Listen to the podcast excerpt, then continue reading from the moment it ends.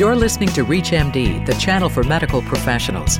Welcome to Heart Matters, where leading cardiology experts explore the latest trends, technologies, and clinical developments in cardiology practice.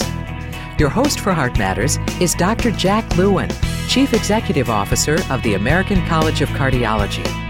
It is time we dedicate ourselves to improving the hospital discharge process.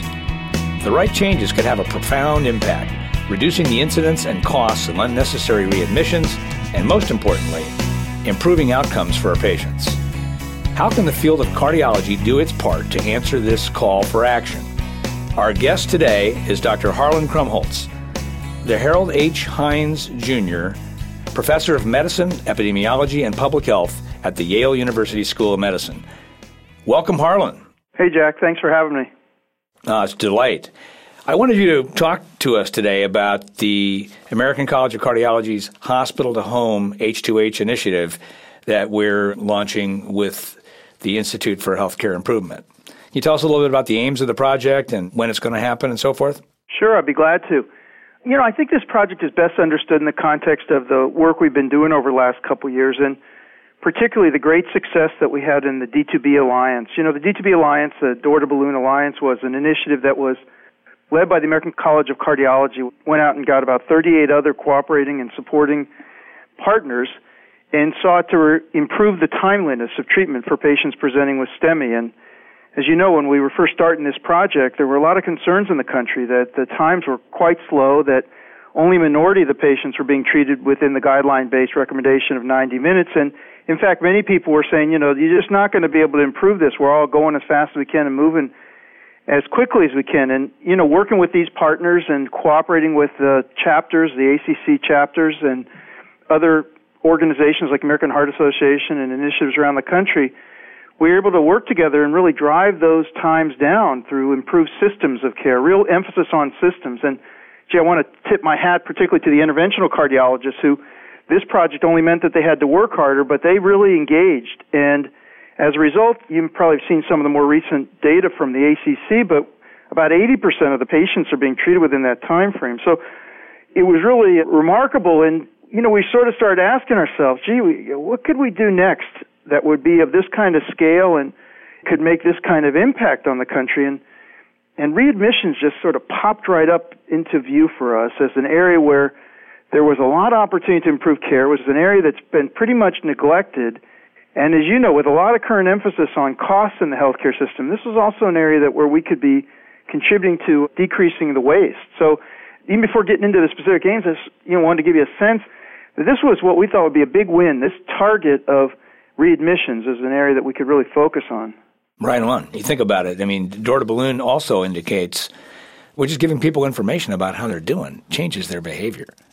So H2H, I mean, is this something that's going to play out next year or the year after, or when's this going to start happening and how? We're moving quickly.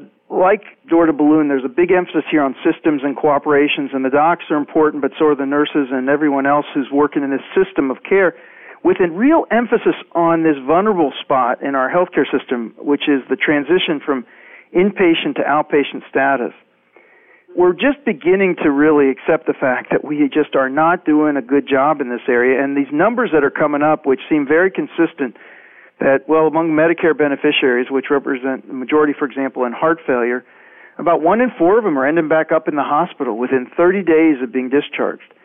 You know, this just feels unacceptable. And we have knowledge that we can do better in these areas. We've lacked incentives generally to do invest much in this area, to do a lot, but you know we know it's the right thing, and we hope that this campaign, which will launch in the fall, will help bring together the resources and ideas and energy and talent to help spread ideas about how to improve.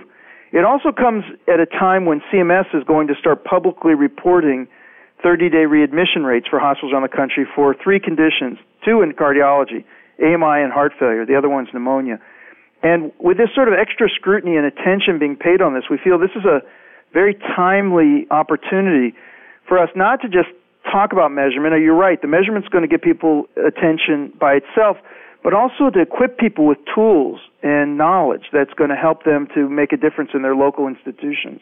This could be 20% of the hospital related costs in Medicare if we could reduce readmissions and do it 100%. Well, obviously, just a percentage of that would be good, but with 27% of the heart failure patients bouncing back in 30 days and a much higher percentage over the next few months, this is low hanging fruit in health system reform for reducing costs. So, I mean, I think that we've got some lessons to learn in terms of unplanned readmissions, though, because people have talked about this for a while.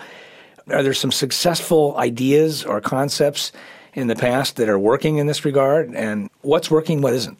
It's a really good question. And by the way, just in terms of this, you know, we have an important educational mission here to have people remember that the goal isn't going to be zero and that there are some people who get readmitted despite excellent care. And it's not a perfect mark or quality but everybody feels that there's a large number of these preventable readmissions that better care can impact. And the evidence behind that are the numerous studies that have been done which show that you can really modify these readmission rates through better transitions of care you know once you start digging into it there's a lot of clear best practices here which are not common practices. So, you know, whether it has to do with communication within the care system. So, for example, uh, I know many places where docs have up to six, eight weeks to dictate their discharge summary. Well, you know, if, as you said, 20 some percent are being readmitted, that's ancient history by the time it gets done.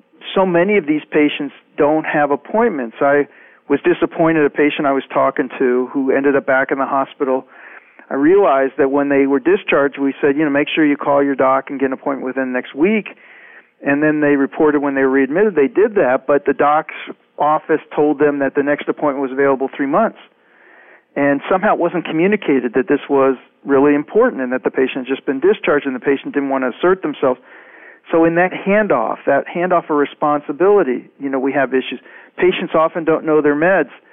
We had a patient come in they thought they were told to increase their Lasix, but they doubled their Lanoxin dose and ended up getting in trouble with DIG. And, you know, all these kinds of things are going on all the time where better communication systems support might be able to make a difference here. And uh, there is evidence, like I said, from published reports that these kinds of interventions were really focusing on this transition and realizing that it's a very vulnerable period can make a big difference. And part of this H2H is going to be to really put together a repository of information for hospitals to choose from, which may help them to do better. If you're just joining us, you're listening to Heart Matters on ReachMD, the channel for medical professionals. I am your host, Dr. Jack Lewin.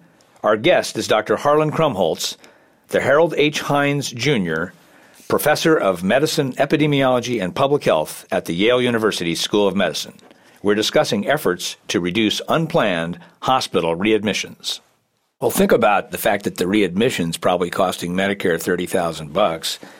That could be money saved and put into a little better home care, maybe some more nursing visits, maybe having a nurse go home with the patient from the hospital to make sure the meds are right, to make sure that the home environment is safe, to make sure that the handoff to a new practice is going. These things wouldn't cost a lot of money, but could do a world of good if we could reduce readmissions. Now, do you think there's a chance in the reform of payments that we could see some gain sharing here so that physicians and in the community could be encouraged to actually get an upside for the payment that otherwise is going to be flat, as far as I can see, for 10 years under the current payment formula by engaging in this quality improvement process of reducing readmissions? Should this be part of payment reform?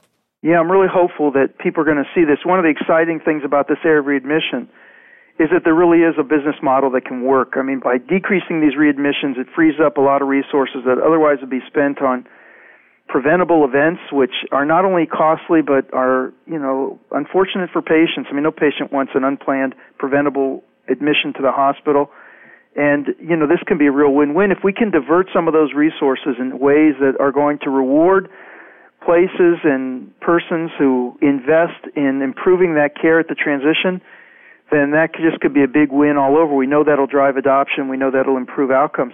Without it, you're really asking the practitioners and the institutions to make these kinds of investments because they're the right thing, and of course they want to do that, but they're also put in a position where they are diverting resources from other areas which could also need attention. And you know, this would just make a lot of a sense to sort of stage this and to begin to put more resources into these areas. I was just at a place, Jack, where you know, they do call, personally call every patient two days after they go home and make sure that they really heard what the instructions were and are set up with their appointments. And this was a place with excellent performance. And I thought, gee, this is a template.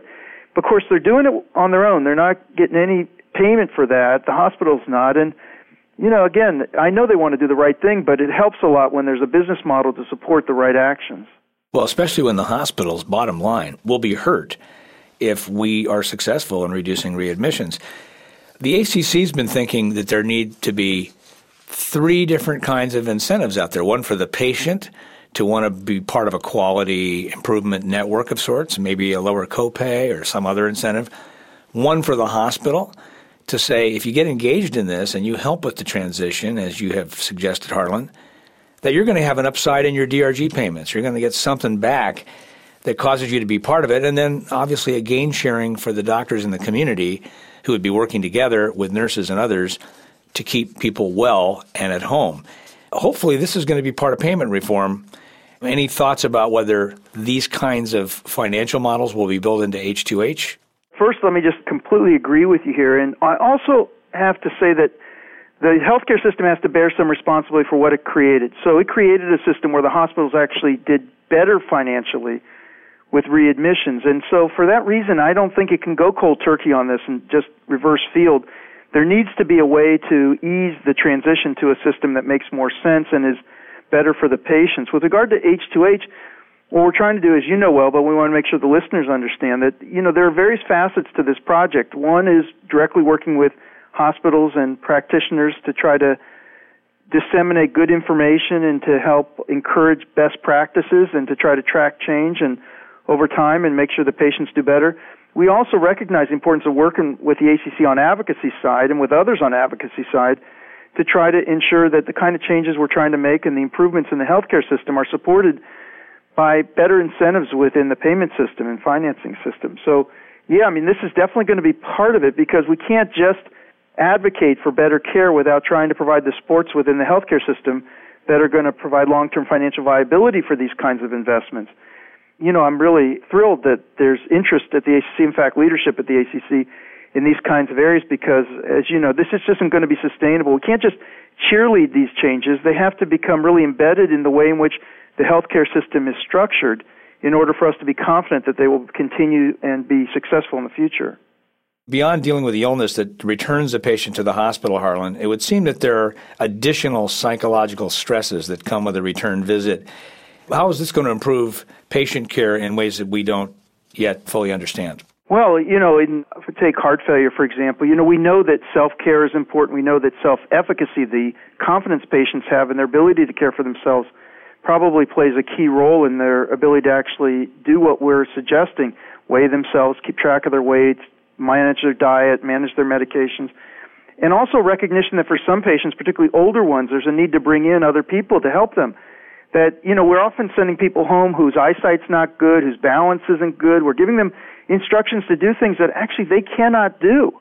And you know all of this emphasis on this transition and the supports around them, I think, are going to help them do better. And their overall health has got to improve if we can keep them out of the hospital, keep them more independent, and to improve the trajectory of recovery after that initial hospitalization you know, if we begin to measure their quality of life and their satisfaction and so forth, it's got to go up if we can address these issues and help their functional status improve. So all of these things I think are going to be important and they really broaden our thinking about what really represents a successful discharge from the hospital, which is not just that we got them out, but how did they do over the next month, two months, three months, and have we really been able to help them successfully navigate this very vulnerable period where they were critically ill and now are well enough to leave the hospital, but perhaps still at great risk for decompensation for adverse events that in many cases can be preventable.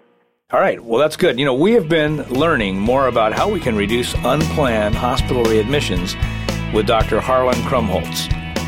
Harlan, thank you very much for being our guest. This was a fascinating program. Oh, Jack, it's a pleasure. Thank you so much. And thank you for your support of H2H. You've been listening to Heart Matters on ReachMD, the channel for medical professionals. For more information on this week's show or to download a podcast of this segment, please visit us at ReachMD.com. Thank you for listening.